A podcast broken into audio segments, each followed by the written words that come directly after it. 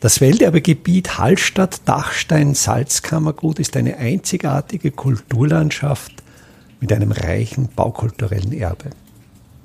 Mein Name ist Friedrich Idam und ich stelle Ihnen in jeder Episode einen neuen Aspekt unseres Welterbes vor. Die Zeit der sogenannten hoheitlichen Verwaltung ist sicher jede Zeitspanne, die den Salzabbau, die Salzproduktion in Hallstatt am stärksten geprägt hat. Sie lässt sich zeitlich vom ausgehenden Mittelalter, vom Beginn der frühen Neuzeit bis hinein in die josephinische Zeit des späten 18. Jahrhunderts festlegen. Es fand am Ende des Mittelalters und mit dem Beginn der Neuzeit eine Zeit, ein Zeitraum, in dem ja viele große gesellschaftliche Umwälzungen stattfanden, fand auch eine Umwälzung in der Verwaltung des Salzwesens statt. So wie in der Episode 73 dargestellt, da ging es um die mittelalterliche Gründung, war ja ursprünglich das Salzwesen in Hallstatt in der Hand privater Kaufleute, welche ihr Kapital beisteuerten, um diese Gründung überhaupt erst in die Wege leiten zu können. Und dann begann aber der Staat, die staatliche Verwaltung, die ja die Bedeutung des Salzes erkannt hatte. Salz die wesentliche Grundlage für die Besteuerung war, aber das ist eben in der Episode 73 dargestellt. So wie es der Natur des Kapitalismus entspricht, versucht natürlich diese privaten Kaufleute möglichst viel Gewinn aus dem Salzbergbau, aus dem Salziehen herauszuholen. Und dieses Phänomen ist uns ja auch nicht unbekannt.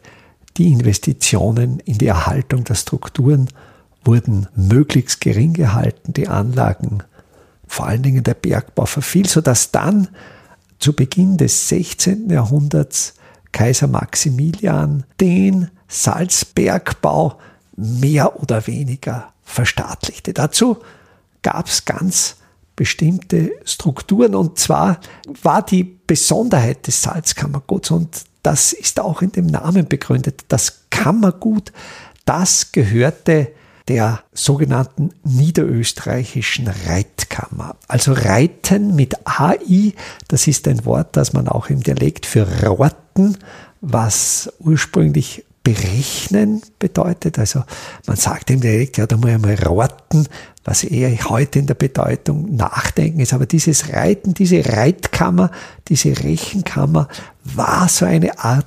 Vorläuferinstitution des Finanzministeriums. Und diese Reitkammer für die niederösterreichischen Lande, und auch da müssen wir mit der Terminologie sehr aufpassen, denn zu diesem Zeitraum bedeutete Oberösterreich die Lande oberhalb Tirols. Also da, das war, war Oberösterreich, während das heutige Oberösterreich Teil der österreichischen Erblande war, den Namen Land ob der Innsbruck und der Name Oberösterreich, das Herzogtum Oberösterreich entstand letztlich erst im 19. Jahrhundert. Und diese niederösterreichische Reitkammer, die Vorläuforganisation der späteren Hofkammer, die verwaltete das Privateigentum der habsburgischen Landesherren. Und im Salzkammergut, daher der Name eben einerseits das Salz aus der Salzproduktion und Kammer von der Reitkammer, da gab es eben diese Doppelfunktion. Einerseits waren die Habsburger Landesherren und andererseits gehörte ihnen als Grundherrn die Herrschaft Wildenstein. Wildenstein umfasste das gesamte innere Salzkammergut, also die heutigen Gemeinden Obertraun, Hallstatt, Gosau, Geusern gehörten zur Herrschaft Wildenstein. Da gibt es ja auch noch im Bereich der heutigen Gemeinde Bad Ischl die Ruine Wildenstein, die dann abgebrannt ist. Dann wurde die, der Herrschaftssitz verlegt nach Bad Geusern in die sogenannte Neu-Wildenstein, wo heute das Geuserer Handwerkhaus angesiedelt ist. Mit Ende des Herrschaftswesens mit der Revolution von 1848 wurde dann diese Herrschaft Wildenstein in verschiedene Gemeinden aufgeteilt. Und vielleicht werden wir es noch oder wird es in den nächsten Jahrzehnten wieder so werden, dass durch eine Zusammenlegung der jetzigen Gemeinden wieder eine Großgemeinde entsteht und für die wäre ja dann der historische Namen Wildenstein nicht uninteressant, aber das ist natürlich eine Nebenschiene. Es war eben so, die Habsburger waren gleichzeitig Grundherren und Landesherren der Salzproduktion im Salzkammergut und daher gab es natürlich eine besondere Obsorge. Und Maximilian I. begann schon eine geordnete staatliche Verwaltung aufzuziehen, die zum Beispiel auch für uns heute ganz selbstverständliche Elemente erfasste. Die Dokumentation der Vorgänge in schriftlicher Form, also die Verwaltungsvorgänge wurden in Akten niedergelegt und es wurde die Bestimmung erlassen, in eigens gesicherten, brandsicheren Räumen diese Verwaltungsakten niederzulegen. Die wirklich große Reform des Salzwesens im Salzkammergut führte dann der Enkel Maximilians durch, Ferdinand. Ferdinand war der Sohn des Sohnes von Maximilian I., also der Sohn Philipp des Schönen und seiner spanisch-kastilischen Ehefrau Johanna der Wahnsinnigen.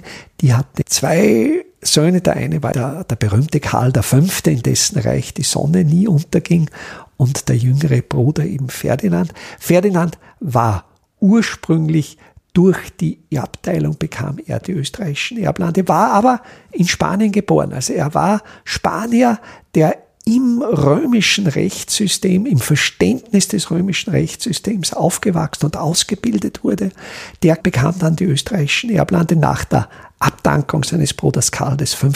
wurde er später auch römisch-deutscher Kaiser. In seiner Funktion als Erzherzog der österreichischen Erblande reformierte er das Salzwesen und da war eben dieser Konflikt einerseits, und das findet sich sehr interessant oft in, in Akten, die ich im Wiener Hofkammer- und Finanzarchiv gefunden habe.